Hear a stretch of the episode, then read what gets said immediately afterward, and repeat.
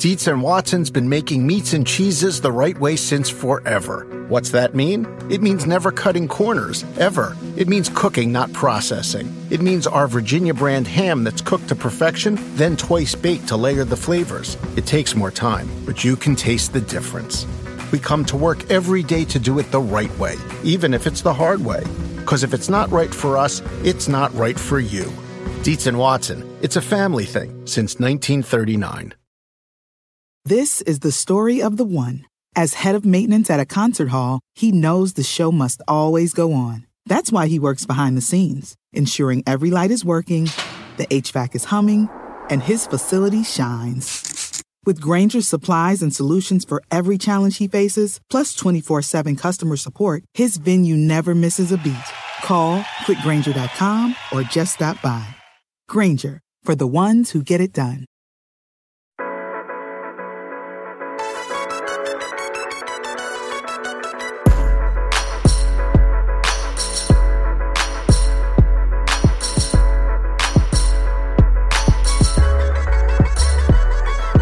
Hello, my friends, and welcome to this, another episode of the Roto World Football Podcast. My name is Josh Norris, joined, as always, on this game-by-game preview show by John Daigle, Patrick Darty, and Hayden Winks. Gentlemen, it has happened. It took 10 weeks to get here, but we have more games, Hayden, in the 4 o'clock window than we do in the 1 o'clock window. How does that make you feel? Yeah, when you can force 8 to 10 games all at once and then have 2 miserable games, 3 miserable games at my time, 1 p.m., you got to do it. Yep. It's all because it's not even because the NFL has had a change of heart. It's only because the Masters. Like, this is the first time ever that the Masters ran during NFL season, and I can tell you the betting account is feeling it right now. It's going to be a lot of heat this weekend, but that's why we're getting extra games, because CBS can't broadcast a noon game. I'm so glad you put that together for me, because I had no clue why it was moved. Yeah. And it's never going to be the same again. Like, it's not going to happen again. So enjoy it. I thought maybe they were listening to their audience, but nope.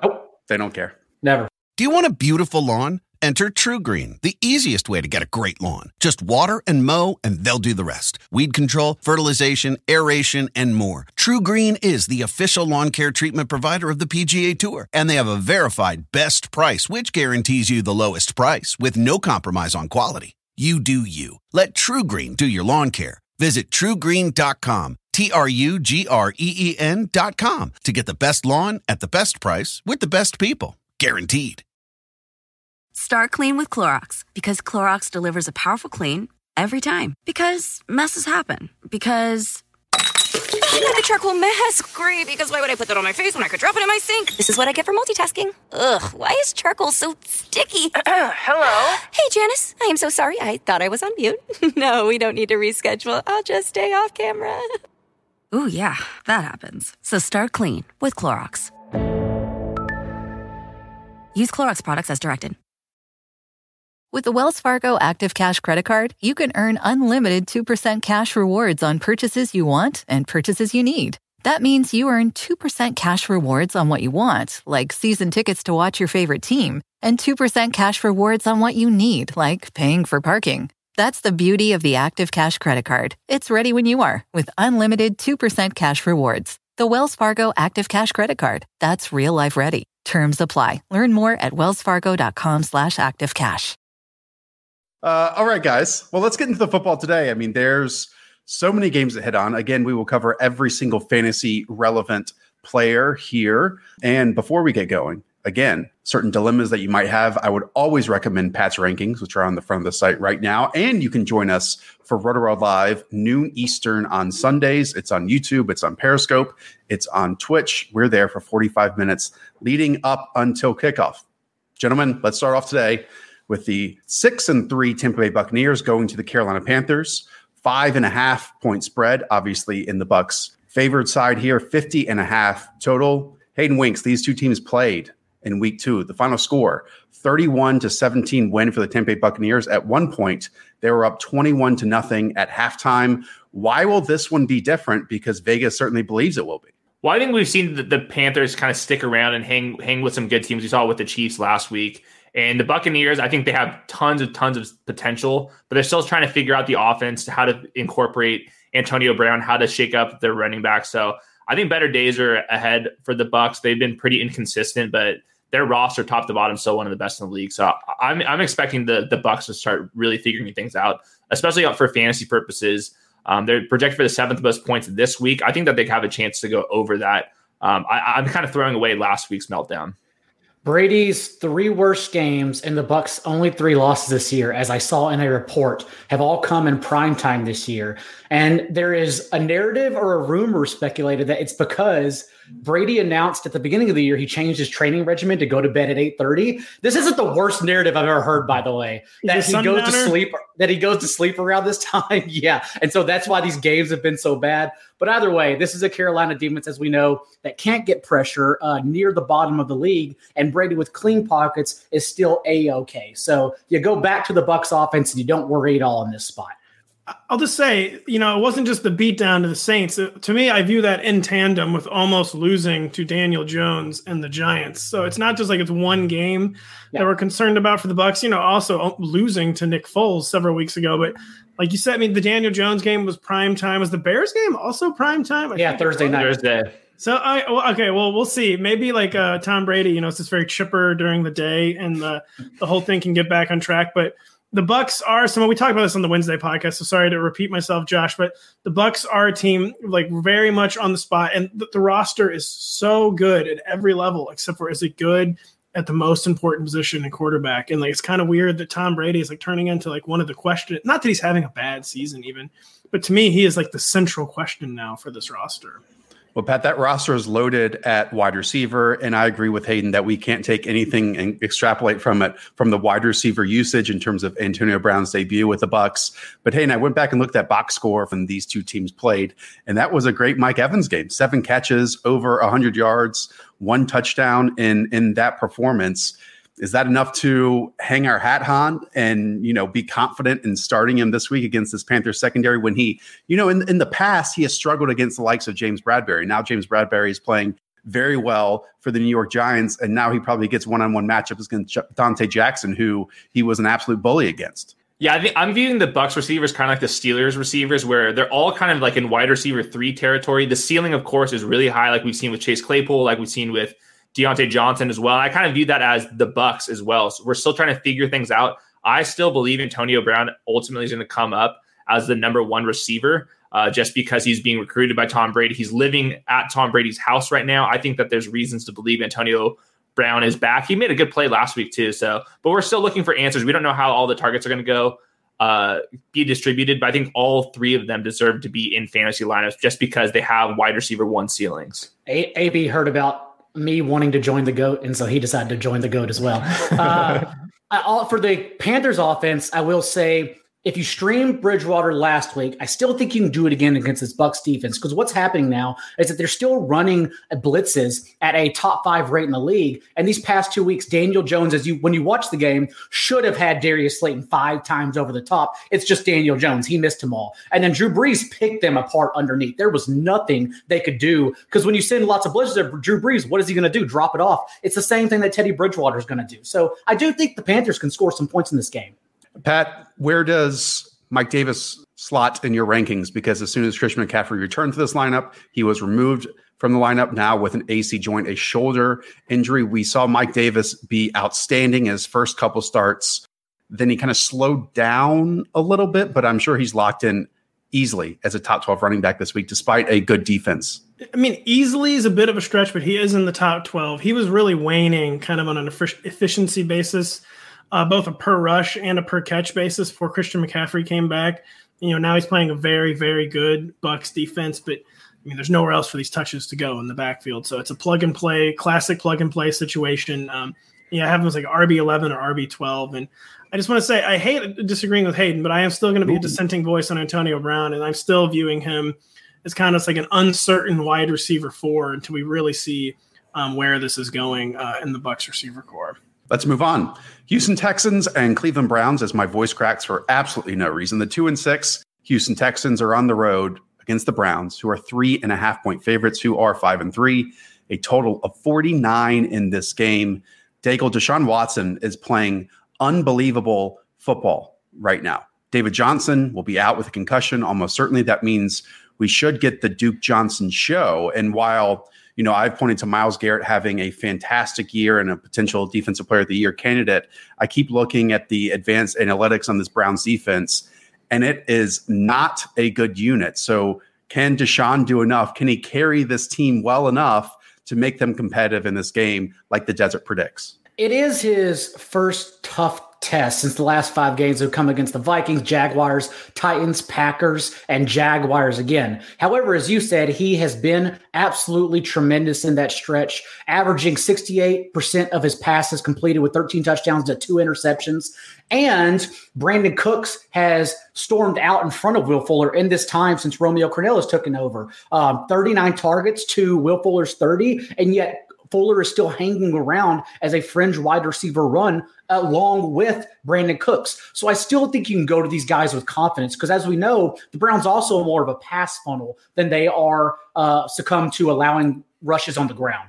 Yeah, the Browns are top 10 in terms of passing yardage allowed, so you can at least pile up the yards against them. And one of my favorite stats from this week, Brandon Cooks is the wide receiver 8 by average points since Bill O'Brien was fired at half PPR. Half PPR, just what can firing Bob do for you, basically? Yeah, and I saw that Deshaun Watson's #1 in PFF grade since that firing, and he's down like 13th. They're using slightly more play actions. They're still like not – the offense hasn't changed that much. I think most of this is the schedule, but like you guys said, I don't think the Browns are like an average defense. They're 15th in passing EPA defense, 23rd in rushing EPA defense. Right. The Texans can't run the ball right now, but Duke Johnson last week filling in for David Johnson – had 17.5 expected fantasy points because he's catching all these dump offs. He should be the goal line back as well if they get down there. And the Texans have a 25-point team total that's like middle of the pack. So I think that Duke Johnson deserves like some high-end RB2, maybe low-end RB1 respect for this week. What do you have him ranked, Pat? Sorry to catch you off guard while you're drinking coffee. Sorry, RB 14 or 15, I believe. Okay, fringe RB. Maybe could be a reevaluation. I agree with Hayden. There's really we might be looking at RB1 usage, and it was just kind of an uncertain part of the board. Yeah, I have him RB 15, and that was with Joe Mixon ahead of him, which I'll pour one out. Not to ruin that for later in the podcast, but it appears he's not playing. So that's one I could bump a little higher by Friday or Sunday morning. How much of an impact is it that Duke Johnson is facing his former employer, Pat? Does that factor into the math at all? No, it doesn't, because all the revenge game energy this week is taken up by Adrian Peterson's second consecutive revenge game. Which just wondering. Yeah. Since last week went so well for AP. Yeah. Speaking of running backs, I believe we're getting Nick Chubb back in this contest. Is that correct? And he's going against a Houston Texans defense that is awful. We've seen J.J. Watt speak and be critical of the entire organization, namely Jack Easterby this week. And we've talked about their linebackers. They're injured. They're slow. They're overpaid. So to me, Hayden, you're just going to get the Nick Chubb if he plays, and if not, Kareem Hunt show. And it's just going to be all on the ground. And then Baker Mayfield's going to be asked to make 1 or 2 or 3 or 4 plays over the course of the game for them to win comfortably. Yeah, and they get some other pieces back too. Austin Hooper should be back. And Vegas is very bullish on the Browns. They have them projected for the 6th most points on the week, and that's because the Texans are 30th in passing EPA, 32nd in rushing EPA defense. It's probably the worst defense in the league, if not bottom 3. So I think that Jarvis Landry makes some sense as a wide receiver 3. I have Austin Hooper like really high up in the rankings just because he was being utilized more before his injury, and that was with Odell Beckham. They paid him a ton of money. They don't want to use David Njoku, it seems like. So I think that Austin Hooper is probably the biggest beneficiary of Odell Beckham leaving and coming back from his injury. He's been resting for a couple weeks. So I think that he's a good play here. Remember in those first 3 games, Chubb out-touched Kareem Hunt 54-47, but Chubb ranked as the RB8 overall, Hunt as the RB13, because they do have standalone value and can work together, especially in this spot against a Texans front 7 that's allowing the 3rd most fantasy points per game to opposing running backs. So I think you have confidence in both if Chubb is ruled active. Just a weird stat was that Kareem Hunt was actually like way less efficient. Well, that's not the weird part. Was less efficient in Nick Chubb's absence and actually averaged fewer rushing yards per game in Nick Chubb's absence. So it's not like you can claim like Nick Chubb coming back is like good for Kareem Hunt in fantasy, but I think at the very least we should see an uptick in his efficiencies. He's called on in kind of like more advantageous running situations where Nick Chubb gets the more traditional running downs. And my other real quick Browns thought, Jarvis Landry, I just don't know if he's healthy enough to really get higher in the rankings. Pat, and I think a major part of that, and it's good that you brought it up, is Wyatt Teller, who was PFF's like number one grade offensive guard, had basically missed the same exact time frame as Nick Chubb had missed. And now he should be returning in this contest too. And so we've seen, you know, the Browns' talent to start the season along the offensive line be among the best in the NFL, and just adding him to create space against one of the best matchups you can possibly imagine. Again, smash spot for these players. Okay. And another weird stat is that Nick Chubb still, despite only playing 3 full games this year, leads the league in 20-plus yard runs. So you're dropping him in and you're just starting him. Let's go on over to the Washington Football Team, heading to the Detroit Lions, who are 4.5-point favorites here. They're 3-5, but this has a small total of 46.5 points.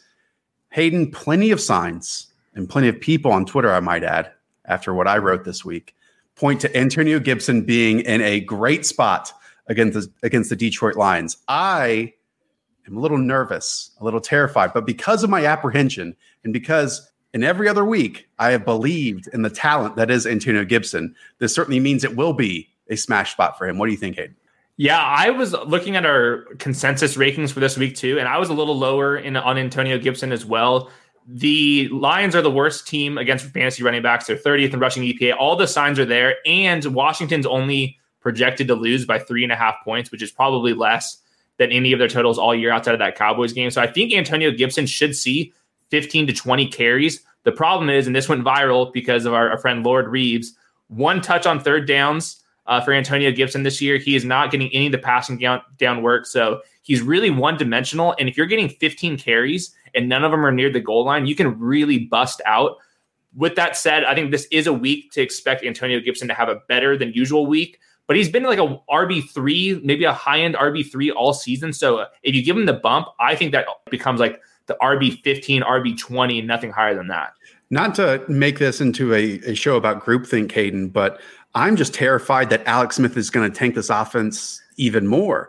Like it's very concerning that they could just immediately go down by 2 scores, because this is a team that leads the league in % of snaps down by 2 scores. And I know last week that outside the 3 interceptions, Alex Smith's numbers look pretty good, like over 300 yards and a touchdown. He was bottom in the league in intended air yards per attempt last week at 3.1 yards. And so if Matthew Stafford does play on the other end and they go out to a 14-point lead, we know that Antonio Gibson isn't going to be in the ballgame. It's going to be J.D. McKissic, who played last week in a similar situation 83% of the time on the field. So I'm nervous, unless Scott Turner has a change of heart, which we have not seen. We've been clamoring for. We have not seen that. If this team is in a major negative game script, then they just don't want to lean on Antonio Gibson.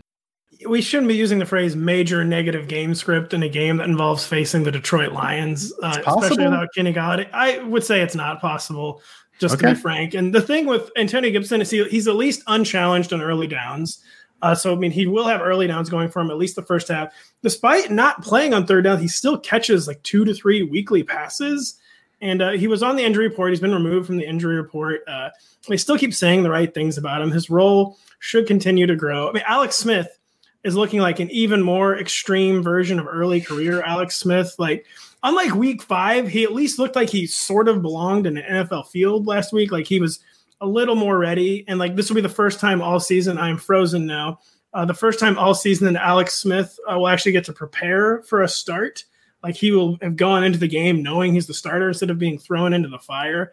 So I think that, Alex Smith is just being so conservative, and which is, Josh, you alluded to this too, though. So we're getting a more extreme early career version of Alex Smith, but it's with more turnovers, at least last week, which kind of defeats the purpose of that level of play. Yeah. I think even with more conservative Alex Smith, there's going to be more catches, I believe, for Antonio Gibson, even if J.D. McKissic is still catching 6 to 7 weekly passes. I'm speaking 1,000 miles a minute right now. We now have 3 games that Stafford has played without Kenny Golladay, and he's averaged 7 yards per attempt and 13.6 fantasy points per game. The answer to roster instead or in place of Kenny Golladay for this offense is no one. You just avoid him. So you play Marvin Jones, you play DeAndre Swift, even though Adrian Peterson will still be involved, and that's pretty much it for me here. I mean, I can see this going either way, because we have seen this Lions offensive line give up pressure. We know Washington creates pressure. Like, I'm not going to say that Washington is a good football team and that they're better than 2 and 6, but you know, they're much closer to the Lions, I think we're all saying this, than they are a lot of other opponents they might face this season. So I'll say two things to wrap up. I think that Alex Smith might be the worst starting quarterback this week, even though there's some other backups. He's just he's really bad right now. There's strong competition. I know, but he looks. I mean, he looks so timid right now. And Rotopat, please do not assign me this game. This game's horrible. Well, as someone, I signed myself the Washington Football Team last week, so I'm just saying I'm not doing it again. That's all I'm going to say. Sorry, Kyle. Kyle. Well, I guess instead, Hayden Winks, you would prefer the Jacksonville Jaguars going to the Green Bay Packers. A spread of 13.5 in this game, a total of 49.5. Obviously, the Packers at 6-2 are favorites. Daigle, Aaron Rodgers, Devontae Adams, we know who we want to start most likely on the Packers end of this equation. Last week, though, we saw Jake Luton almost immediately on the second or third throw of the game make DJ Chark usable, made him relevant all over again. Are you going back to that well against a Packers defense that has not been great, and they might be without their number one quarterback in Jaire Alexander this week? Yeah, we'll see if Jaire Alexander, we both tripped up their plays, but at the end of the day, Chark did see a 31.5% target share from Luton, who didn't look bad. Of course, he hit Chark for a 73-yard touchdown to open the game and then averaged 6.8 yards per attempt with a pick on his 37 other throws. He did have that one Derrick Henry-like run that got the Jaguars tied in the game because he stiff-armed the linebacker and right in. So the Luton experience was sort of fun, but come on, now we're in a 2-touchdown underdog spot at Lambeau Field, a rookie's first road game as well against an offense that has hummed along against every team except the Buccaneers defense. So I worry about this spot in general, especially if Alexander just cancels out Chark.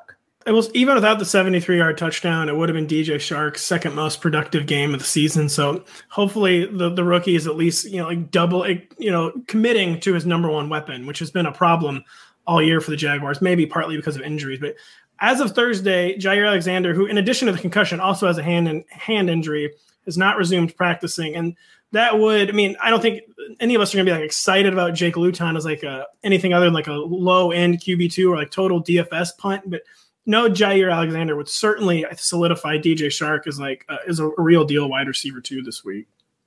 Yeah, over the last month, DJ Chark's top 10 in targets and air yards per game. He's up to wide receiver 7 fantasy usage. I think even with Alexander, he's like a volume-based wide receiver 2. Even though the team total's down to like 19 points, that's the second worst on the week.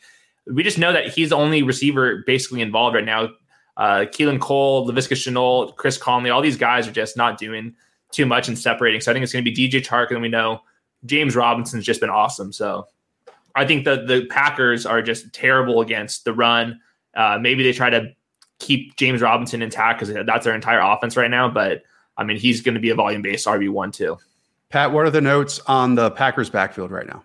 Aaron Jones is playing. Jamal Williams is back. Tyler Ervin is not canceled. He's just out of the picture. I believe Dexter Williams has been cut.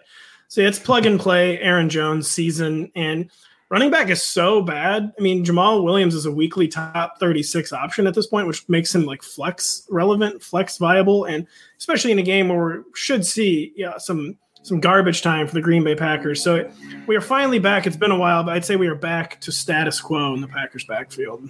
Okay. What happened to A.J. Dillon? Why did they pick him?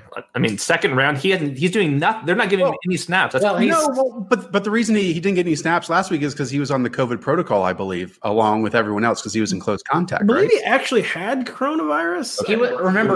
He was the one who he tested positive, and then Jamal Williams was a close contact, which is why they were both canceled out. Aaron Jones did return and handled 20 touches, I believe. And remember, that was a blowout game. He could have gone longer. He looked great immediately. He was making spry cuts despite being away with a calf injury. So Aaron Jones is the guy you just roll back in. He's clearly past whatever injury he had. Right. Yeah, I was mostly just talking about why they draft him. Like, why they draft Jordan Love too? I know, it's just wild. Number 3 quarterback also off the COVID list. That's really big for the Packers this week. I should say, good matchup. So, Pat, where would you rank? Just a guess here. If Allen Lazard is activated for this game, I have him ranked as if he is going to play, but it's like, you know me, I like to hedge. Like when there's like a little uncertainty, I have him like the wide receiver 40 to 45 range, which is actually probably higher than I think some people have him, but that is what he was operating as before he got hurt. And despite, the MVS revival last week, the 2 touchdowns did come after an Aaron Rodgers death stare. And, Robert Tonyan is kind of like, he's kind of waning from relevance. So I do think Lazard will be wide receiver 4 viable again. Maybe not this week, but I am ranking him as that. So wide receiver 40 to 45. The past month, Devontae Adams has 34 catches, and the next closest is Tonyan with 11. Like they are going to need somebody immediately, and they will thrust him right back in there. Let's now go to the Philadelphia Eagles against the New York Giants. A small total of 44.5 in this game, with Philly on the road as 3.5-point favorites. Hayden Winks, Miles Sanders, likely returning off a bye week. Both these passing offenses are absolutely brutal, but at least one side is starting to get a little bit healthier. I mean, Jalen Reagor returned, so did Dallas Goedert. So I think we have to be feeling a lot better about the Eagles than we are about the Giants, yes? Definitely. And for as bad as Carson Wentz has been, and he's been like one of the bottom 3 quarterbacks this entire season, he's still the QB 17 in fantasy per game.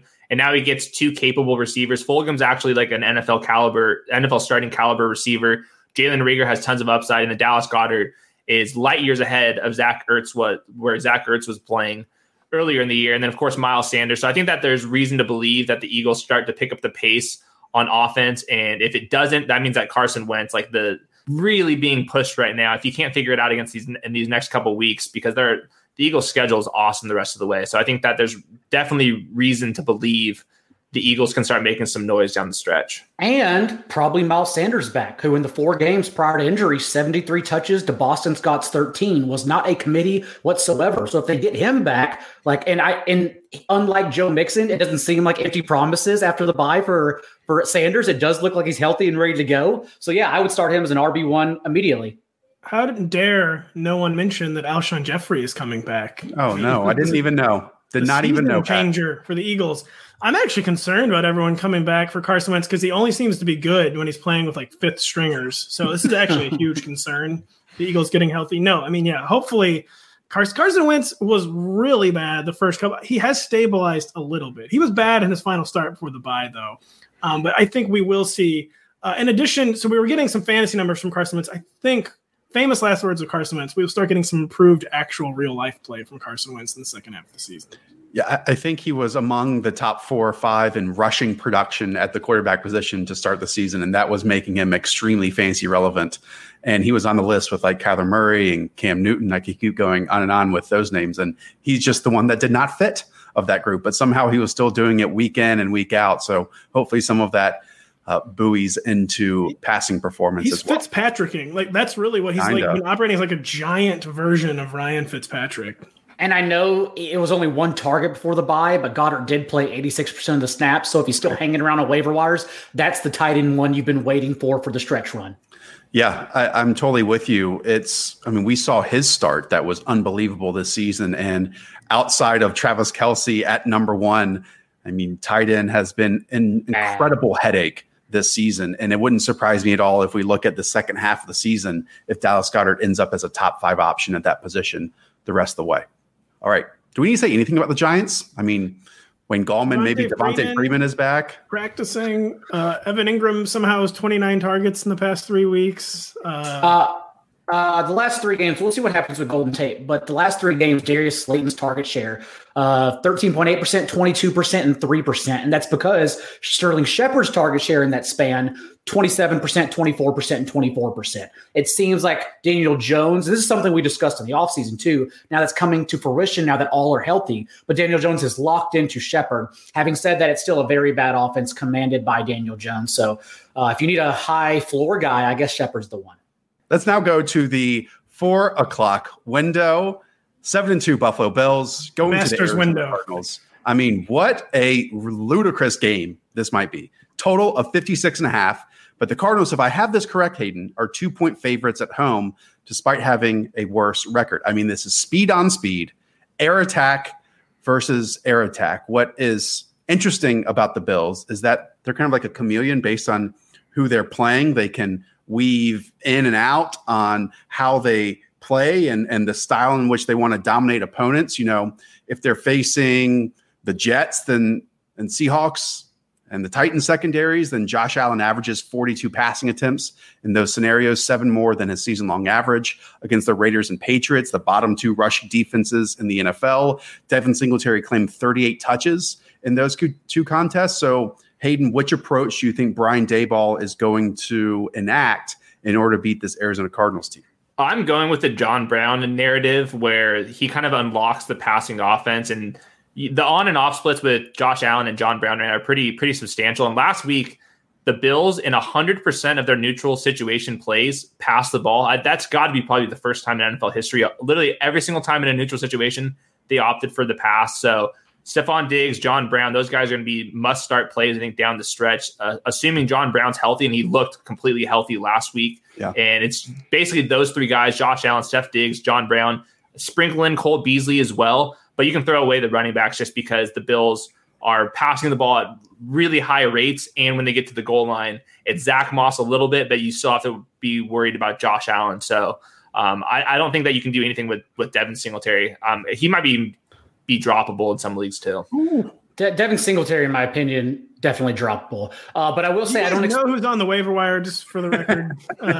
Ryan Nall is on the waiver wire. Ryan Nall is on the waiver wire. I will say, I don't expect the same game plan. 32 attempts, I believe it was, to 11 running back carries. A concerted effort against Seattle's, as we know, very bad secondary and defending wide receivers. But there are no ancillary options for Josh Allen to throw to, which always makes Diggs and John Brown healthy that much stronger. We now have seen that Cole Beasley has averaged the 49th most fantasy points per game and 7 starts alongside John Brown this year. And then in 2 starts without him, the 16th most. So Cole Beasley, not even a factor as long as Brown is as healthy as he was last week. Yeah, from a fantasy standpoint, I totally agree. But from like a win-loss perspective, Cole Beasley and I think Gabriel Davis make a massive difference for the team when John Brown is healthy.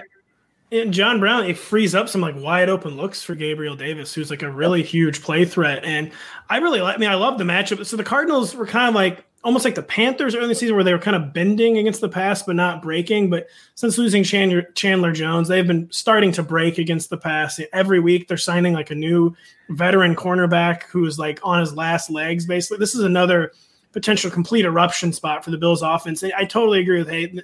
The John Brown narrative, I think, is real. He entering last weekend, he had, I think, 60 yards since week 2 as he tried to play, gut out various injuries. We know that the matchup played a huge role in that, but he made the whole offense look completely different. And I don't think they could have gone into halftime attempting 28 passes to only 3 rushes if they didn't have John Brown. So hopefully this does change the Bills offense going forward for the second half of the season after that slump. And I think this is all systems go fantasy spot again for the Bills. I am very here for a 7-catch, 120-yard, 1 touchdown performance from John Brown this week, going to his former employer in the Arizona Cardinals. Situation where we, like every single year, would talk ourselves into this wide receiver who was going in the middle of late rounds, who always had talent when he was on the field, but it just never quite clicked for one reason or another. And now with the Bills, they have gotten the most out of him. I mean, Hayden, you and I talked to Brandon Bean and Sean McDermott at the NFL Combine, and their goal was to acquire veteran free agents who their best football was still ahead of them. I think maybe that was the case with Cole Beasley and a few other guys, but it was definitely the case with John Brown. He is just an important piece of that offense. And from a defensive perspective from the Cardinals, they kind of had Tua and the Dolphins in a scenario where any defensive coach would want him to be, right? In like a situation where you would have to drive the length of the field and score a touchdown. But Tua was able to create those magic moments when pressured or running with the football on his own. And I think Josh Allen's going to have to do the exact same thing in this game. We know that he's not afraid to do that at all. Daigle, what do you think about this Cardinals backfield situation, Cardinals pass catchers? Because boy, Christian Kirk is on this like unbelievable streak of scoring something like 6 touchdown passes over the last 3 or 4 games. And it's easy to direct why, because DeAndre Hopkins still 4th in the league among all wideouts in target share with 29%. But since Christian Kirk came back from injury in week 4, that has plummeted. DeAndre Hopkins at a 25% target share and Kirk instead at a 20% target share. And his average depth of target in that span, 12 yards, which is 2 yards higher than DeAndre Hopkins. Kirk, since he's returned, there's a reason he's scoring touchdowns. That's because he owns a team high, or not a team high, I'm sorry, but he owns 30% of the team's red zone targets, which is 5-1 in favor of him over Hopkins and 4-2 in favor of end zone targets for Kirk. He's become their deep threat, which is what they were trying to do with Andy Isabella before Kirk initially got injured. So both of these players can succeed. The thing that happened with Hopkins last week, he did have technically one target in the first half, but it was a DPI, so it doesn't count in the box score. But he really just wasn't targeted, whereas they were kept on feeding their tight ends room and Kirk and moving away from Hopkins. We could get that again if Tre'Davious White plays. We have to wait and see what happens here. But overall, you should still go back to Hopkins and the highest total of the week with confidence. Kirk is Will Fullering is what he's doing. Like He's mixing in for like a big play, it seems like almost every week. Hey, What about Chase Edmonds? I mean, ultimate rebound candidate. I probably could have him inside my top five if Kenyon Drake doesn't play. He was limited yesterday. You see players all the time go limited, and then not end up playing. So we have to keep an eye on with Drake. But Chase Edmonds hit every box with usage, 96% snaps, 20 expected fantasy points. He just didn't get there, but that happens all the time. I think maybe you can discount Chase Edmonds not being the greatest talent in the world, but when you're talking about teams that are second in pace and eighth in pace, and they have the highest over-under of the week, you really have to go back to like the top five Chase Edmonds rankings. To that point, 28 of 30 of the team's backfield touches. The one box he did not check was becoming Kenyon Drake, because they used him just like Kenyon Drake. They ran him up the middle. They only gave him 3 targets, not in space. It was so weird. So maybe it happens again. But Kenyon Drake's still Chase Edmonds still obviously the better talent in this backfield. I was just gonna say it was a very touching Alexander Madison tribute. We don't want that this week. And I've had people literally, I don't know what you call it, they've been lolling at me in my mentions for having Chase Edmonds as the RB5. So I'm glad to see some RB5 solidarity. Alexander Madison didn't even catch passes though. Like Chase Edmonds was still involved throughout the entire game. Let's go now to the Denver Broncos and the Las Vegas Raiders, a 51 total. And this one, 4.5 point. The Vegas Raiders are favorites, 5-3 on the season. All right. Drew Lock is on his pre-2020 Josh Allen flow right now. I mean, I saw this statistic in Lord Reeves' worksheet this week. He's awful in poor downfield passing. I mean, 12 of 45 on 15-plus yard attempts this season. That's a 27% completion percentage with 1 touchdown and 4 interceptions. Again, guy with big arm cannot throw downfield. But he's attempting those passes at the second highest rate in the NFL. So, I mean, something's got to change here. But Daigle, what might change is facing this Las Vegas Raiders defense that is not good in the secondary and not good stopping the run either. Lock, the same reason we like Justin Herbert, besides Justin Herbert being an amazing player we'll talk about later, is because he's facing this Raiders defense again. Median rate of pressure, 21%, still ranked 29th overall in Football Outsiders' adjusted sack rate metric. Not only did we see Judy come on strong last week, but also Tim Patrick here is hanging around as a strong wide receiver 3, despite who is healthy around him. He's now recorded 7 targets in his last 3 full games and 100 yards and/or a touchdown in his last 4 full games. So both of these players, I think, are strong options and a terrific matchup, because if you subtract the win game against Cleveland for the Raiders, all of their other contests have averaged 60 points this year. Yeah, I mean, haters will say it's photoshopped, but Drew Lock is the QB3 and QB8 over the past 2 weeks, and you can't he's just an amazing player, guy. I mean, Mizzou churns out quarterbacks. Now you want to claim him again. No, I really the eye test bad, box scores very, very good, and another, just as you every recent John has said, another really, really great matchup. He's the most like Ian Harditz player in the league. Like even though he's bad, like his dances and whatnot do make him like the swaggiest player in the league. Yeah, Fantasy's Rex Chapman is going to, post a whole bunch of Drew Lock underrated highlights from, these last 2 weeks all summer long. I think that's what Ian's going to do this summer. So one note on the Broncos, we are waiting for the Noah Fant complete eruption. I mean, he is just waiting to go absolutely nuts. He's so athletic. We've seen flashes of it. He's still battling these injuries, but a fully healthy Noah Fant with Drew Lock playing serviceable quarterback play right now, I mean, the upside is through the roof. I have him maybe like top 5, top 6, just waiting for these eruptions to happen, because the tight end position right now is so weak, and only a few guys, maybe nobody outside like Travis Kelce, has the potential of Noah Fant. and likely more end zone and red zone targets, since that was previously owned by Albert O, of course, with a team-high 5 end zone targets because he just tore his ACL. So lots more 11 personnel down the stretch, lots more Noah Fant, I would think. Fant would be a top 3 option this week. It's just he's really gutting through this ankle, and you have to like this hedge and lower expectations a little bit. But it's a shame because, yeah, he is ready to go nuclear once he gets healthy. What are our overall thoughts on Derek Carr right now? Because talk about waiting in the wings. I think Las Vegas Raiders Twitter is about to jump in everyone's face in terms of wanting more positive things said about their quarterback. Now, I think it's a great offensive line he's playing behind right now, like a top 5 unit in the NFL, despite missing Trent Brown at points this season. And it seems like he's going to be missing again this week. But it's a very narrow team in terms of targets and target trees that we always talk about. Yet John Gruden, I think, is emerging as a top 10 play caller in this league. If not, he's already there because he's making it work each and every week. And I think that there's something admirable that needs to be said about that, Pat. I was muted. I just mute. I go catatonic when I hear Derek Carr. John Gruden is a master game planner. I mean, he's been doing the best with like limited talent. Like it's one of those guys where it's become a situation where I wish I could see John Gruden with a better quarterback. But too with Derek Carr, you know, he was kind of like proving the fantasy haters wrong for a while, but last week, you know, pretty good matchup and this diminished Chargers defense, and he completed 13 passes for 165 yards.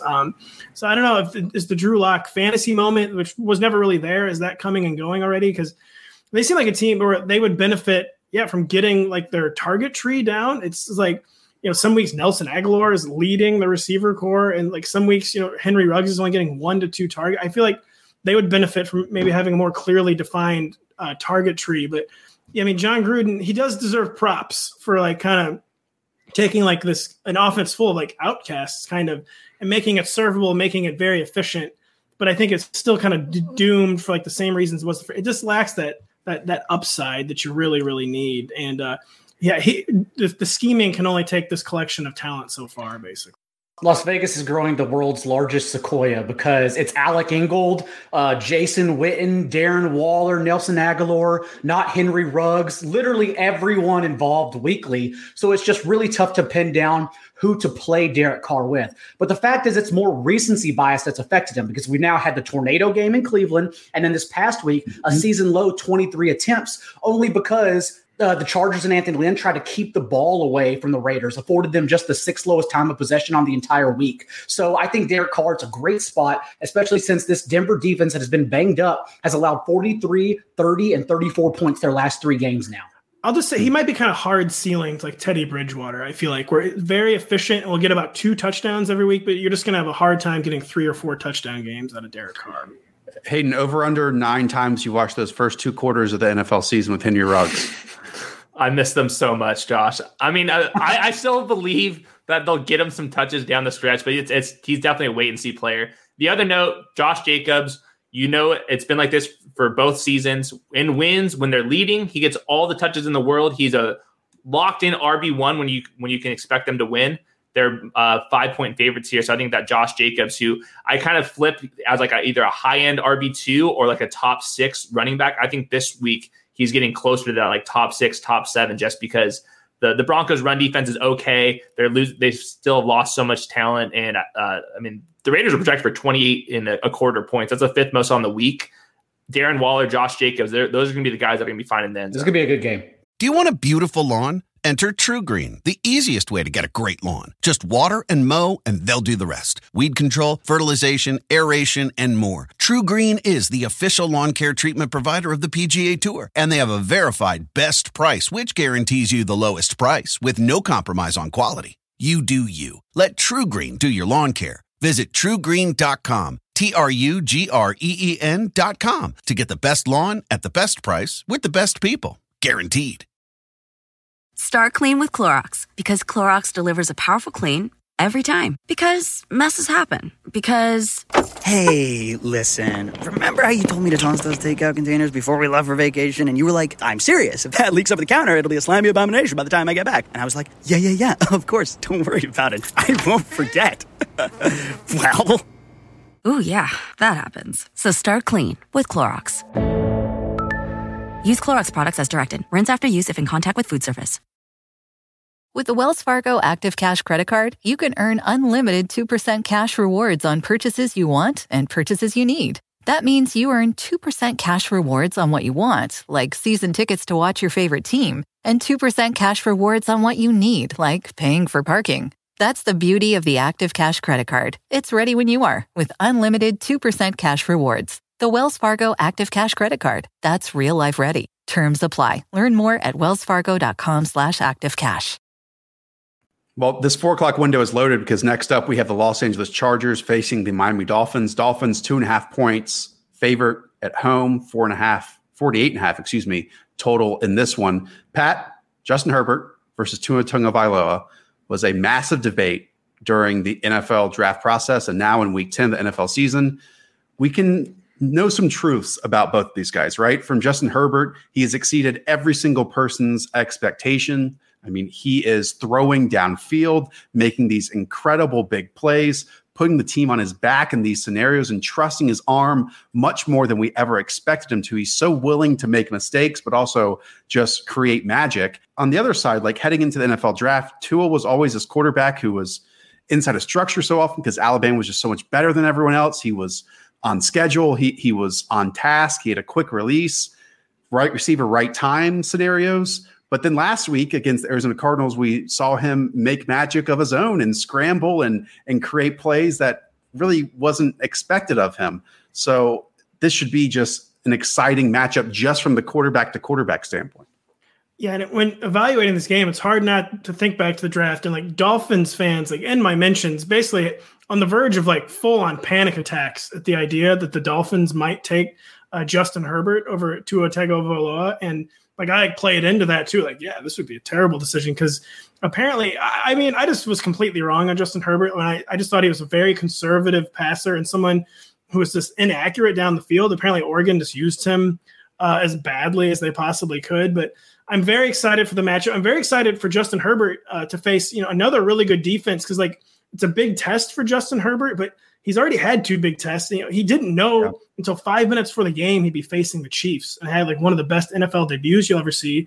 And then he lit up the Tampa Bay Buccaneers. So Justin Herbert has just been one of the best players in the NFL, not one of the best rookies, not one of the best. He's been one of the best players in the entire NFL since making his debut. So yeah, and Tua, it's weird. You kind of had to put his debut just kind of in the garbage can because it was such weird game flow against the Rams. Just such a bizarre, not a repeatable game. And we really saw some of that Tua magic in the second half last week. And yeah, this is one of the games of the week. That is why the upset of the week is circling Miami again, but it's landing in favor of Anthony Lynn because what could go wrong here? Justin Herbert, of course, top 5 in fantasy points per game among quarterbacks. And the fact is the Miami's defense, although I respect them and they have been better and healthy, they haven't had a test like Herbert, who is a walking field position just with one flick of his wrist. They suffocated Jared Goff. Go figure. And then, of course, played Kyler Murray, who only had 5 incompletions, rushed for over 100 yards, peppered them for 3 touchdowns in that game. So it's a completely different test here. And I like the Chargers and Justin Herbert to just outright win. Yeah, Daigle, I owe you Oscar's tacos and some tequila for last week's game. Of course, Donald Parham couldn't come through for me and catch that pass down the corner of the Chargers, end zone. That was the difference, Chargers. Man. Yeah, they always find a way to lose. What's new with the Chargers? I agree. The way the Chargers offense is built is, I think, makes a lot of sense with Mike Williams going downfield. Keenan Allen can kind of do both, but mostly underneath. And the missing ingredient is still Hunter Henry, who's running all of the routes. He's still like teetering on like tight end 1-2 usage, but I don't know if injuries have caught up to him or what's his deal right now. He's just missing out on some bigger plays. So I think you have to go back to the well with Hunter Henry, but he's another one of these tight ends where you wish there was more production, but there's still some reason to believe that more production could be coming. So I wouldn't completely throw away Hunter Henry quite yet. Are you a little surprised that the total here is only 48.5? Because, you have these two offenses that have put up points this season in multiple spots. Is it because Miami's defense has shown to be fantastic in situations? The Chargers obviously have some pass rushers that can give Tua and that Miami Dolphins offensive line fits. Do you think that's the reason why? Yeah, I'm kind of conflicted here too, because I think the Chargers are the much better roster, but the coaching difference is probably the biggest coaching difference of the week in favor of the Dolphins. So it's really hard to tell. And the Dolphins have been kind of hiding their offense a little bit. They're 30th in pace, and they're just not everything's lining up. They just traded away their slot receiver. They're missing Preston Williams now. So you're going to be relying on like Mac Hollins and Jakeem Grant if Devontae Parker's not doing anything. So I think there is maybe not a lot of reasons to believe in a massive game, but I think that the game itself should be very close. And I think that these teams both should be pretty happy with their quarterback selections. All these rookie quarterbacks look awesome. Daigle, we need to talk about the running back situations on both sides, right? Because on the Chargers end, you had Joshua Kelly, you had Kalen Ballage last week. I think part of that was also Troymaine Pope, who in week 8, if I'm getting my math correct, was the one who had the hot hand over Joshua Kelly, but then missed that week 9 performance. So you could have a trio of backs, which I think Anthony Lynn in that situation is going to then find the hot hand this week and then continue to ride that, which we have no way of predicting who it's going to be. And then on the Dolphins end, Matt Breida returns. And while the Dolphins have not shown any inclination in giving Matt Breida a feature back workload, now he's competing with randos, absolute randos at that position. So it's difficult to get a grasp on either one of these backfields. Not only does Breida return, but DeAndre Washington is eligible to be activated this week. So whether Jordan Howard, who got the touches inside the 10 like we expected, or Savon Ahmed, who was the most efficient of their runners last week, are even active in this game, we don't know. And for the other side of the ball, it's the same conundrum. Like you said, Kalen Ballage was only used because, one, Justin Jackson went down, but then also Troymaine Pope was not available once Justin Jackson went down. It's a total guessing game. I guess there's nothing wrong in playing like Kalen Ballage and Troymaine Pope and Matt Breida if you want to, but you got to know that the floor is zero for all these guys here because it's a complete guessing game. Even Josh Kelly had 14 touches last week, and it didn't matter at all because he has the score to actually matter in fantasy football. All right. I will say the hot hand for the Chargers is Justin Herbert. Just like pass the ball on 80% of the plays and just forget about it. Like stop worrying about all these guys that were either undrafted, day 3 players. I mean, none of these guys are difference makers. The hot hand is your quarterback. Let's move on to the Seattle Seahawks and Los Angeles Rams. Total of 55.5. Rams, despite being 5-3 and coming off a bye, are 1.5 point favorites here. Pat, I'll lay it out to you. I side with Sean McVay against one of the worst NFL defenses in this game. You know me. I am not a major advocate for Jared Goff, but that's because in situations against good defenses, against good teams, he crumbles against pressure and against pass rush. This is a Jared Goff get-right spot, if I could ever see one. Sean McVay coming off a bye, being able to think of just one individual opponent, a team that he has good history against, and the Seattle Seahawks, a team that cannot rush the passer, cannot cover anyone, and he's going to scheme up all these jet actions, all these open receivers out the middle of the field, down the field, and dare I say that I'm all aboard the Jared Goff bandwagon here in Week 10. You know, about blueprint games, like this team, stop this team this way, and now everyone does that. We saw the blueprint against the Seahawks, and that is literally never run. Only pass, just truly do not run. And it goes against everything Sean McVay wants to do, of course. But as you said, the Seahawks have no pass rush. The Seahawks are actually tough against the run. I mean, I think they're top 3 in terms of like yards per carry allowed and rushing yards per game allowed. Part of that, of course, is because teams are just throwing on them nonstop. But yeah, I mean, this is the spot for Jared Goff. And rankings, you try to not like overreact too much to matchup. Like matchups always, of course, weight the ranks and like decide as tiebreakers. But this is one of those matchups where you like kind of like break the model, break the system, and you get Jared Goff. I have Jared Goff ranked as the QB8 this week, which it doesn't make me feel great. But even with like limited Jared Goff, he's had 4 300-yard games this year. Yeah. He has one of the best 2 receiver sets in the NFL. And I mean, the formula, I mean, it's just, it's not, we know what it's going to be. The Rams are going to pass all day because that's just what you do against the Seattle Seahawks. It's a lot like the Bills' offense. They target their wide receivers at the 2nd highest rate. The Rams target their wideouts at the 9th highest rate. The issue is, which wideout is it for the Rams? Because the last 3 games, they have eliminated Van Jefferson. And the problem is Cooper Kupp leads in targets. Robert Woods leads in red zone targets, also getting these nifty little sweeps behind the line of scrimmage every week. And then Josh Reynolds leads in end zone targets as they have leaned on more 11 personnel. I don't know which one. I still say Cooper Kupp's the leader here, but this is a sneaky flex game for Josh Reynolds. If, let's say, you were planning on having Joe Mixon after the bye, and now you don't, and you need to reach for someone off the waiver wire, like, this is the game you target, and Reynolds is the guy. Yeah, the Seahawks have allowed the second most deep completions this year, and Josh Reynolds is the Rams' deep threat. So I think that, and over the last 3 weeks, Josh Reynolds all the way up to wide receiver 27 fantasy usage, which is a big surprise. The Rams are projected for the fourth most points on the slate. So I agree with Daigle. He's a rock solid flex play this week. He's still a little boom bust, just the way he's being utilized, but you want to chase the ceiling against the Seahawks, who I believe are on pace to break like Peyton Manning's like passing production record on defense this year. They've been like record-breakingly bad. So, of course, yeah, Jared Goff, Cooper Kupp, Robert Woods, Josh Reynolds, all of them. They have allowed 308 more yards than the next closest defense historically that was last considered the worst. Yeah, they've allowed more yards through 8 weeks than anyone else ever had through 9 weeks. So it's amazing. That's they want amazing. This record. They want it. All right, Josh, your turn. Give us a Seattle defensive stat. Cooper Kupp had 21 freaking targets in the contest. Yeah. So expect him just get peppered here in this game. We didn't talk at all about the Seattle side yet, and maybe even both backfields need a little bit of a conversation.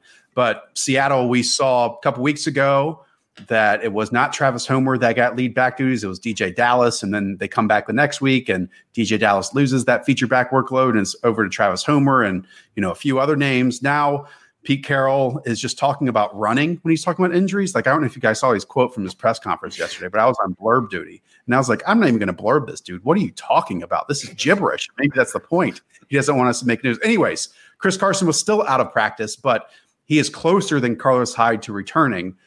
What I'm trying to say is, guys, do we think that Seattle, it's even worth taking the risk of playing any of these running backs in this spot? Yes. Not.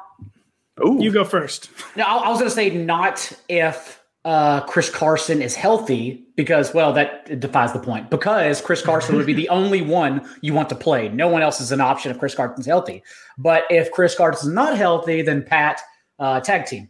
Yeah, I was going to say if Carson and Hyde are still out, I mean, DJ Dallas will remain RB2 relevant just because in this scoring environment, which you can say for every Seahawks game is going to have like a well above average scoring environment. Travis Homer, like Josh said, was more involved last 2 weeks ago when DJ Dallas had the backfield to himself. It was basically because Travis Homer wasn't healthy enough to play. He was only active on an emergency basis, and it was much more of a committee last week. But DJ Dallas still got the money touches. Alex Collins only touched the ball twice. And yeah, the two lead backs are out. Even when they're not running, any Seahawks running back is going to have some like RB2 flex upside just because how many trips they make to the red zone. So DJ Dallas will remain low end RB2 relevant. Closing thought on this game. This might be the type of contest that shows that while we love Seattle so much, just from a viewer's perspective, they could easily lose in round one of the playoffs because if they are just so overmatched on the offensive side and / their defensive side of this game that it doesn't matter how many points you score because you can only have so many possessions in a game if you can't stop someone. So I know you said closing thoughts, but I think it's important to squeeze this in that I am backing Pete Carroll and the Seahawks. And you had mentioned at the beginning, you were backing Jared Goff and Sean McVay. So let's go ahead and shake on this for the official Josh screws John over somehow bet of the week. Here we go. All right. Good job. 1.5. There we go. There we go. That's our bet of the week. San Francisco 49ers, New Orleans Saints. I appreciate you doing that for me, John Daigle. A total of 49 this game. Saints 9-point favorites at home.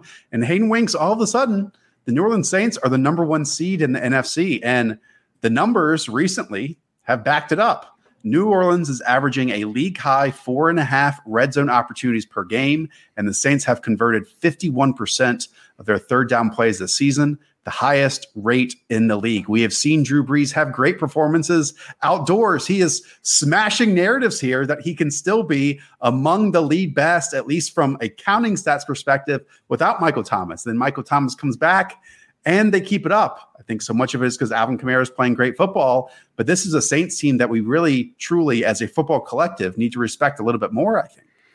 Well, I think the defense has gotten healthier as well. And Marshawn Lattimore finally had a good game. And I wonder if he's just like was kind of checking it in early until the game started to matter. I don't know what the deal is with that. But yeah, I mean, the Saints are one of the better teams in the NFL. The 49ers are so banged up that it's hard to trust any of their guys. I think on the 49ers side, I have a lot of intrigue with Brandon Ayuk. And outside of that, maybe Jordan Reed, maybe Jerick McKinnon. But we have to see who's on the COVID list. We have to see who's playing, who's not. It's a nightmare for the 49ers right now. Few Saints facts for you.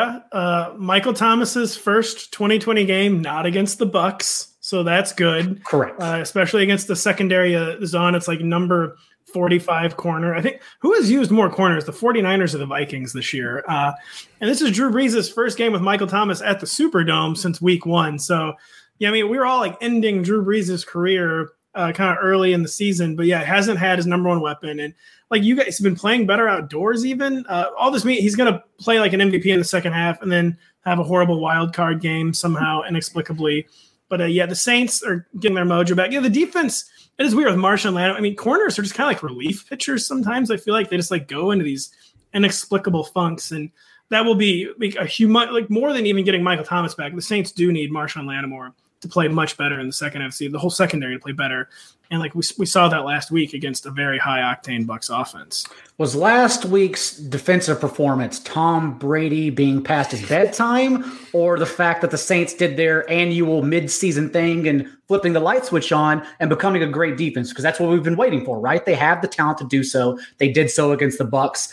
I don't know if this will be the test against Nick Mullins and company, but I will say it seems that we have at least forgotten that before he was a close contact, Brandon Ayuk did have 10 targets without Deebo Samuel, 8 for 91 and a touchdown.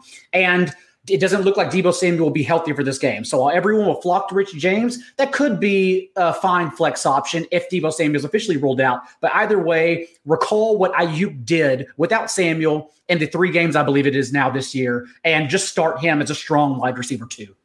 Nick Mullins leads the league in yards per pass attempt from a clean pocket, but ranks 24th in yards per pass attempt under pressure. It's the most drastic drop-off in terms of clean versus pressured in the entire league. And Cameron Jordan and Sheldon Rankins, really David Onyemata, I mean, all these guys, I'm afraid, are – and we talked about it heading into the season that – I mean, it's not like the 49ers in what was a perfect situation to succeed in 2019 had the healthiest offensive line. They didn't. Like Joe Staley missed time, Mike McGlinchey, Weston Richburg, so on and so forth. While Trent Williams comes in, they've had, a few other injuries this year, but they haven't been as good. They haven't been as great along that front five. So I'm a little nervous about the pressure packages that the Saints can bring and how it's just going to make Nick Mullins' eyes look even bigger on the screen. I think the Niners offense, by the way, is just a lot about the Niners defense too. There was this, The defense took so much pressure off the offense last year. And now there's just so much pressure on guys that don't need pressure on, that like need good game script, good situations. They had it all last year and they just never have it this year. We'll close out this 4:00 window with the Cincinnati Bengals going to the Pittsburgh Steelers. Steelers 7-point favorites at home, the lone undefeated team in the league, but a total of just 45.5. Hayden, it was fun to look up these quarterbacks because Joe Burrow is averaging 41 attempts per game right now as a rookie, but he's just the quarterback 17 in fantasy points per game right now. And despite being 8-0 and Ben Roethlisberger having all of these wonderful weapons to throw the football to, he's the quarterback 18 in fantasy points per game right now. What gives with both those figures? I'm not sure. And we still have a lot of questions for both teams' receivers. And I don't know if we're ever going to actually get the full answers to the test. I think Deontay Johnson, Chase Claypool, I would rank them above Juju Smith-Schuster, but we're going to have this conversation every week. It's going to be very inconsistent. I still think that Chase Claypool is the best receiver. And I think long-term, I'd rather have him. But Deontay Johnson's getting all the looks. Juju's somewhere in between. And we've seen Big Ben, especially after last week, when he got this knee injury, he was standing in the pocket, not moving, and just throwing the ball underneath. So I'm expecting that to be the case once again. And we'll see if they go in empty sets and get rid of James Conner and bring in a tight end, bring in another receiver, and really just throw the ball underneath to all three of these receivers.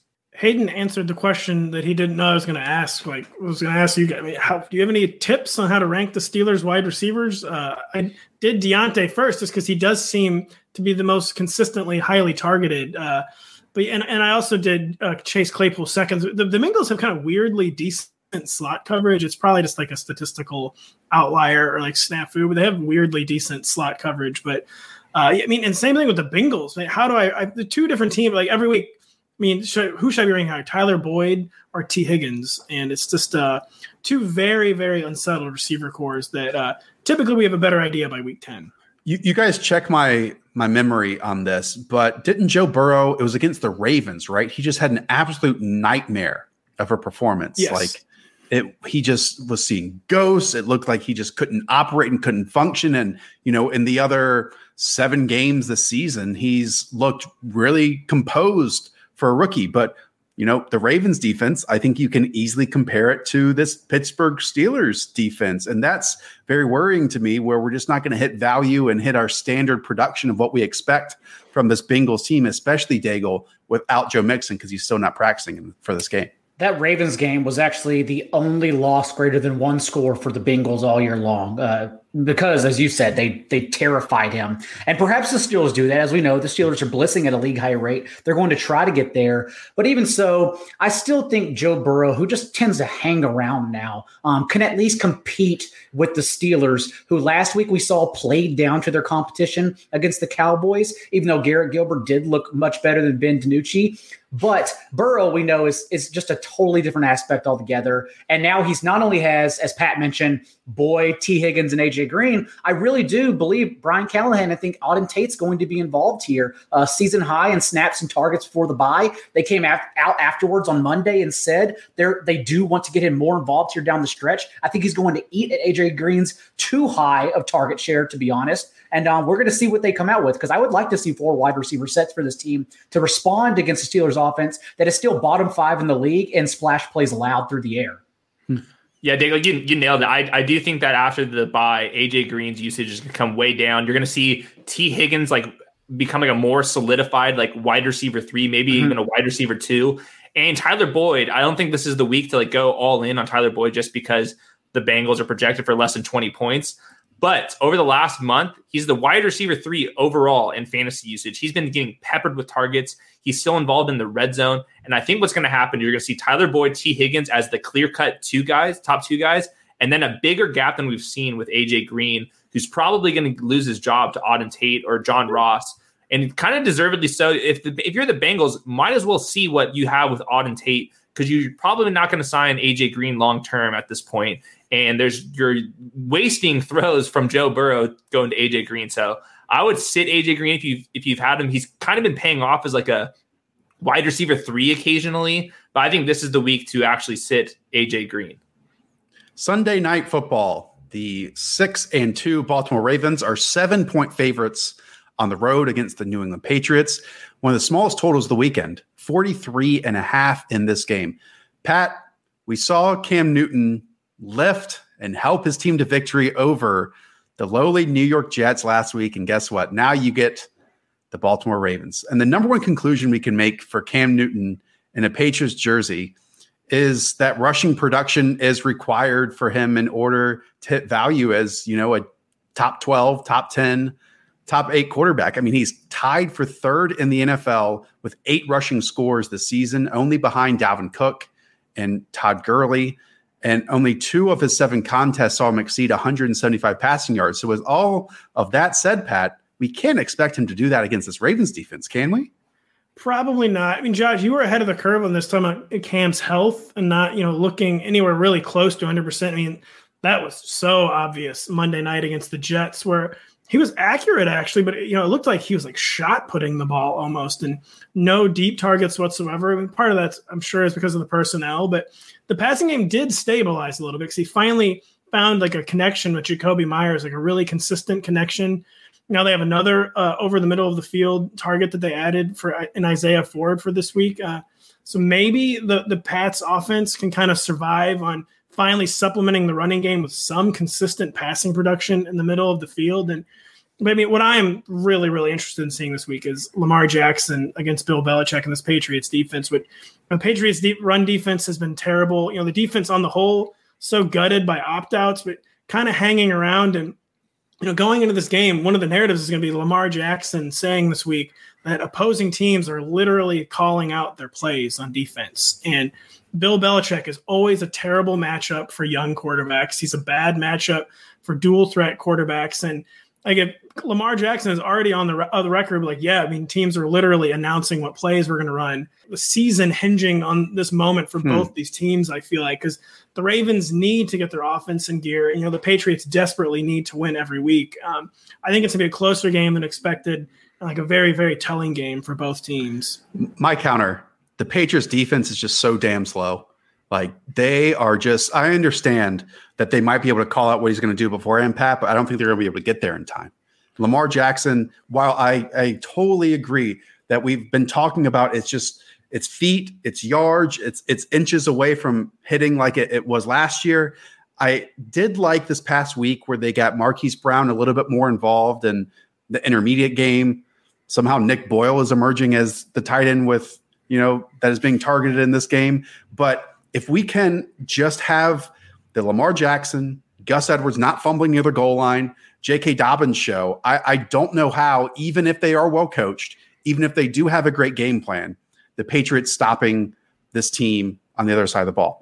I just can't take my brain into that place right now, Pat. It's the same defense that held Joe Flacco to only 4 plays in the fourth quarter. So don't tell me they're not ready for the Baltimore Ravens. And Gus Edwards out-touched by J.K. Dobbins just 29-30 these past 2 games. But even in only rushing for 2.3 yards per carry, 23 yards, I believe, plus coughed up a fumble inside the 5-yard line, finished as the RB27 overall, because that's what it's become the past like 2 or 3 weeks at that position. So you're still starting Dobbins and Edwards with confidence, since it looks like Ingram is going to go through an entire week DMP again, and he's looking at an extended absence with that high ankle sprain. The Patriots are allowing the 14th most yards per play since 1970. I mean, there's like 6 or 7 teams that are in the top 15, but the Patriots are 14th worst all time. It's pretty nuts. I mean, this game lacks a lot of fantasy appeal on both sides. I think that Jacoby Myers has earned like maybe wide receiver 3 play, but you're now throwing in Isaiah Ford. This offense could completely go in the gutter, but his usage is through the charts. And I think he looks pretty good, honestly. I think that he's going to be like a long-time starter for the Patriots. I wouldn't be surprised by that. Stephon Gilmore, I believe, is returning for this game. At least he's been practicing, so that's a boost. But like, these are the bottom 6 defenses scored in DVOA right now. The Texans, the Jets, the Bengals, the Raiders, the Jaguars, and the Patriots. I mean, this is a departure from this Patriots team that was one of the defenses that was one of the best in the NFL over the last year or two. And now they just don't have it. They don't have it. It's like when, you know, a group is just trying to hang on for 1 or 2 or 3 extra years. What is it? Is this a basketball analogy? Paul Pierce, Kevin Garnett, and Ray Allen, and then it just all crumbled in the end, and you just go away like trying to remember the good old days. Well, that's kind of what the Patriots are right now. And Pat, as we discussed in the midweek show, they'll head into the 2021 season, the second most cap room in the NFL at 80-something million, and just be able to build a whole new roster. It's true that that's how they've looked, but it's not quite a fair comparison because of the opt-outs. The opt-outs really changed the overall tenor of this defense, and that it could be they're going to all be a year older next year, but it could be like a very easy bounce-back defense in 2021. Because I think Calais Campbell's out multiple weeks with a calf strain. If he's missing in the anchor spot, the interior of that defense, if that just is a major factor and tanks this unit, but I just don't see that as a real possibility. Like, one person rarely has that much pulling power on the defensive side of the football. So. Also, 2 notes. Cam Newton still getting it done. Top 11 quarterback in 4 of his last 5 games. The anomaly being the game where he was benched. I'm starting him as a QB1 this week. And Josh is not. What are you doing? Why wouldn't you start Cam Newton? Yeah, I've got him top 16. I mean, the 8 rushing touchdowns in 7 games. And he had his first passing touchdown since getting coronavirus last week, too. Things are trending up. But I mean, to me, he is such a matchup dependent player right now. And if he's not, like, there is no passing. He's not a matchup dependent player, a power running quarterback. I think for fantasy, he's not matchup dependent because we know what the Patriots are going to do in the red zone near the goal line. They're going to give the ball to Cam Newton. Okay, I guess we'll find out. I want to hear John spiel, though. I want to hear John spiel and Mr. Cam Newton.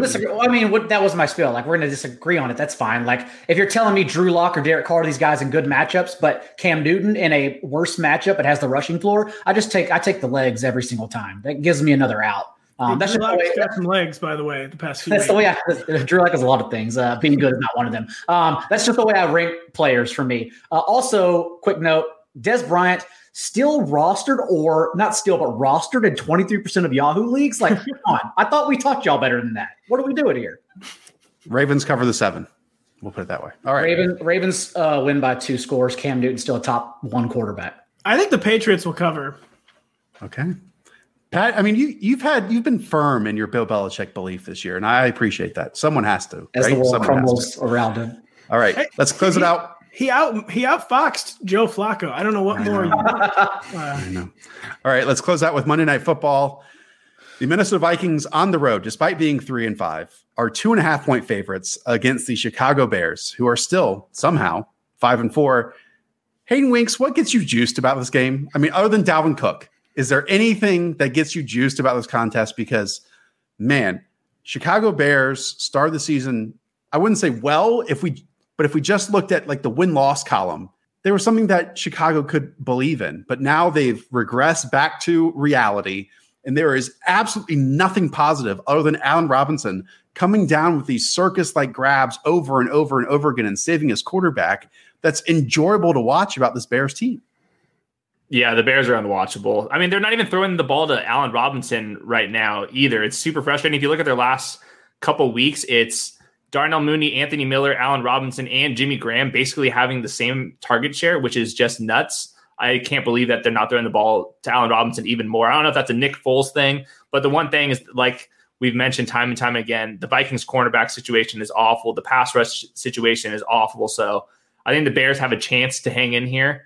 And I think Allen Robinson, you have to just like trust the process and hopefully that the targets completely go back up again as like a top 15 wide receiver. But I mean, David Montgomery's getting all the usage in the world, is doing nothing with it. Nick Foles is just Nick Foles. So I mean, it's bleak out here.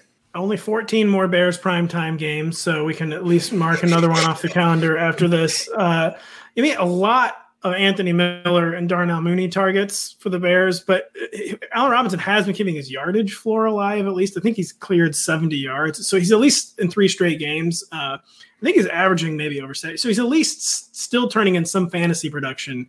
But yeah, a lot of Anthony Miller and I love Darnell Mooney too, but we need some more targets for Allen Robinson is what we need, folks. We at least saw that Nick Foles can get it done when given a whole half of garbage time, 350 yards and 2 touchdowns last week, although this is still the worst offense I replay at the end of the day every single week. Having said that, I don't know if there will be garbage time in this game because this Bears defense is still holding its own. Kirk Cousins, his last 2 games, has averaged just over 150 yards in the 2 contests against this team. He's performed really bad against them. And even worse for fantasy players is that it really hasn't been a disappearance for Justin Jefferson and Adam Thielen, but it's been more of a dispersal since the team returned from bye. 26% target share for Adam Thielen, 24% for Justin Jefferson, 15% for Dalvin Cook, and a combined 20% for the team's tight ends. So not only are their targets going everywhere now, there were also fewer targets because Dalvin Cook is just handling everything in this offense, and it's become run heavy. So it's not like you're going away from Thielen and Jefferson, but it is getting concerning now that there are more people involved and the offense just doesn't run through them. Yep. I think that's they're kind of cannibalized. One of my favorite stats of the week, which people were truthing this, I tweeted this, they're saying it's more because of Dalvin Cook, which is partly true, but in this time span, he missed a game and a half. Adam Thielen is averaging only 57 yards in 6 games since Justin Jefferson came on the scene with his 100-yard game in week 3, and he's cleared 51 yards only twice in that span. And it's frustrating, though, because, yeah, Justin Jefferson isn't, like, taking it and running with it. They're both just getting like 5 or 6 targets as Dalvin Cook goes totally nuts. And I did a rankings reset with Adam Thielen this week where, to me, he's like a low-end wide receiver 2 now. I'm giving up like the low-end wide receiver 1, high-end wide receiver 2. I agree. It's a very bad matchup. Like, for instance, I would probably start T. Higgins over him. I don't know any others off the top of my head, but like high floor, high ceiling. Only T. Higgins. T. Higgins is my favorite player. He ranked 2 wide receivers this week. Higher ceilings guys, I would start over Thielen and Jefferson this week. Okay, let's close it out there. Gentlemen, this was tremendous. You always do such a great job. Again, go and check out Pat's rankings, which are on the front of the site. Also, Friday afternoon, Hayden and Daigle are on I'm the one who's on Friday afternoon. They're on Friday evening, folks. What's the difference between afternoon and evening? I mean, is there really a difference? It's like a 2 hours time span. You can check out both on replays, on the Twitch replays. That's probably the best way of doing that. And that's called DFS Building Blocks. The name escaped me for a moment, but that's where we are at. And once again, join us, please, for RotoWorld Live, served by Applebee's, noon Eastern on Sunday, Twitch, Periscope, and YouTube there. All right. Thank you, everyone, for joining us. For Pat, for Daigle, for Hayden, I'm Josh Norris. Up the Villa. Talk to y'all soon. See ya. Start clean with Clorox, because Clorox delivers a powerful clean every time. Because messes happen. Because I didn't have a charcoal mask. Great, because why would I put that on my face when I could drop it in my sink? This is what I get for multitasking. Ugh, why is charcoal so sticky? Hello? Hey, Janice. I am so sorry. I thought I was on mute. No, we don't need to reschedule. I'll just stay off camera. Ooh, yeah, that happens. So start clean with Clorox. Use Clorox products as directed.